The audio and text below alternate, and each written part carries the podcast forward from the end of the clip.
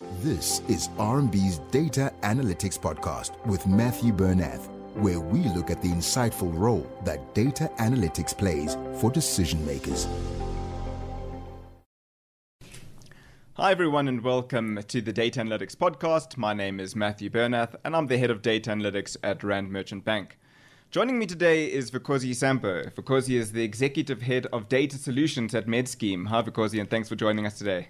Hi, Matt. Thanks for having me. Looking forward to today's podcast. So, Vukosi, you've been in the healthcare industry for over 10 years. What role does data play in the healthcare industry?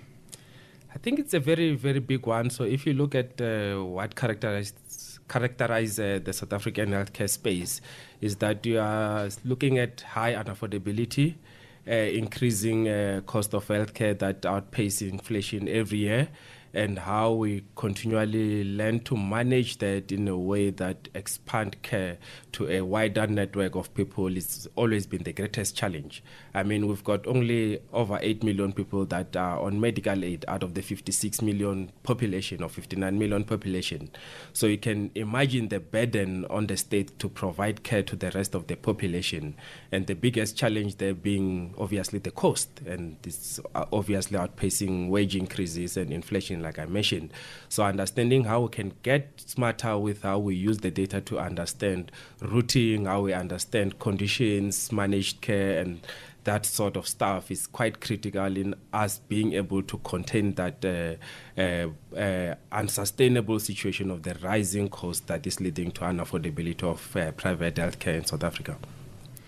Uh, uh, and it's really some of those um, statistics and figures you just mentioned are, are quite scary if left unchecked. And I can imagine using data solutions, you can really try and help that and potentially provide a solution in the South African context. No, definitely. So I think uh, what what you're seeing is that uh, we generally have your funders, which are your medical aid schemes and, and so forth, and then you've got the provider on the one side, and you've got the member. And I think there's an information asymmetry around. Uh, uh, how people understand their healthcare, how to access uh, healthcare, how to uh, route smarter to uh, low cost uh, options and uh, in terms of access to the healthcare itself. So, what you are ending up with without empowering, especially the consumer, and putting them at the center of that entire uh, triangle and having them on data and better understand their healthcare and how their health and wellness is evolving over time, you end up with a situation where we have been for the longest time, which is a provider induced uh, demand kind of a scenario, and the specialists are charging exorbitant uh, uh, amount for procedures, and I mean their rooms are full, so they've got no incentive to uh, really charge affordable rates, and the, that situation is just spiraling out of control all the time. So the more we elevate data and empower the consumers, and also ensure that that information asymmetry misalignment is addressed, we are going to continue having this situation for the foreseeable future. So that's where data can come in and play such a critical role in helping us manage uh, that uh, conundrum. That, that's really fascinating. And I imagine a large part of enabling the consumer and putting data in their hands is digitization. What, what role does digitization play in the healthcare industry? I mean, it's really been one of the industries that's been disrupted by digitization. What role does it play, especially in a South African context? So I think there are multiple roles. So firstly, I think we have already touched briefly on the how data can uh, change how care is uh, uh delivered uh, at the point of need. Uh, the other part of it, in terms of what we have seen, and primarily thanks to COVID, I know it sounds quite weird, is that we have seen a bit of acceleration, I think, in almost every industry around how uh, people uh, digitize. And one of the things that we quite uh, came out uh, quite strongly uh, as a result of COVID in the South African context was the uh, the virtual consults. So what you are seeing there is that firstly, it, it helps you achieve few things. So it, it helps you achieve care anywhere. So you can access any doctor anywhere, anytime. Whereas uh, prior to that, you could only go to the doctor closest to you. You know, uh, proximity was a big thing. And I think even from a regulatory point of view, what you were seeing is that prior to COVID, uh, you could not provide anything beyond just advice in terms of care via a, a virtual platform. But obviously, we all had to uh, understand that now we need to move into this uh, new world. And pivoting uh, towards that from a technology point of view has been quite a critical advancement. And what you see with that is that uh, the cost of virtual uh, uh, consult is a lot cheaper than a face to face consult. So, that from an affordability point of view, take us one step towards what we we like to achieve in terms of uh, uh, containing the cost of healthcare.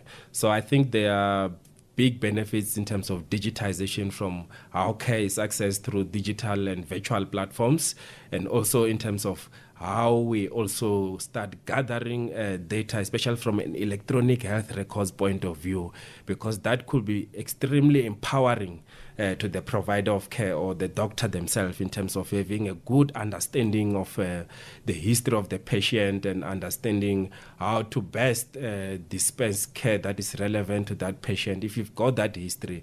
And that's where even advanced analytics, AI, and machine learning can become quite useful to doctors in terms of helping them understand uh, uh, uh, diagnosis a lot better. So we do need to move to that, but obviously uh, one of the challenge around that is that uh, insurers generally uh, are the owners of uh, patient data.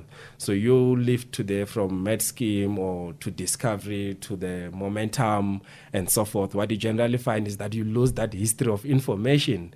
So the consumers or the members are not necessarily the owners of the custo- or the custodians of their own data, and they don't always get to decide what to do with it or who to give access to so that they can, uh, uh, in return, receive better care from someone who's got a richer history of their, uh, of, of their health and wellness. So that is one of the things we do need to look at solving, putting the customer at the center and making them the owner and steward of their own data, you know, and uh, uh, kind of taking that uh, a bit away from the insurers themselves. And that's really fascinating. When it comes to data analytics, as we both know, the more history you have, the more relevant history, the better. Yes. So, of course, if we are moving to a world where a doctor is augmented with these tools, machine learning, AI, whatever it might be, the more history you have on a patient's health, the, the better to make those informed decisions. Because my final question to you is then what does the future of healthcare look like? Does it look like I, I, consult only virtually until, you know, the doctor is maybe not able to diagnose my problem and then I go and see a specialist? What that might that look like? And uh, also in a South African context where not everybody might have the, the means to be able to access those virtual consultations. So I think it's a hybrid model, like you said. So uh, uh, obviously, the virtual consults will play quite a big role in making sure that uh, the cost itself is managed uh, through a lower virtual consult uh, consultation fees. Uh, but uh, you rightly pointed out, I think at a wider uh, country level, uh, digitization that is dependent on certain uh, infrastructure related uh, elements and people being able to afford uh, the data that they may need in order to be able to facilitate those kind of consults. So I think there's a role as well from a, a state uh, point of view to to play in terms of enabling greater access at an affordable rate, and I think it also um, is uh, uh, something that could be beneficial from a universal healthcare provision point of view. Obviously, uh, we are all for NHI in principle, but uh, the, the biggest question has always been the feasibility, the affordability, given all the other uh, pressures that we, we, we see from a macroeconomic point of view in terms of our country and obviously we've just suffered uh, quite a several number of downgrades in the recent times. So uh, provision of NHI will continue to come under a lot of pressure in terms of feasibility uh, perspective and uh, for the state to also understand their role in terms of how they can enable uh, healthcare digitization in a way that will deliver healthcare at a lower cost is quite uh, an imperative and uh, driving that affordability of things like data and uh, uh, and access is, is obviously uh, paramount.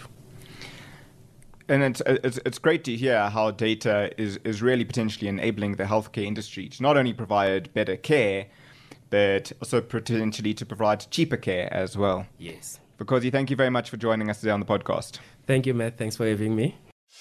Thank you for listening to RMB's Data Analytics with Matthew Bernath podcast. Subscribe now for more episodes.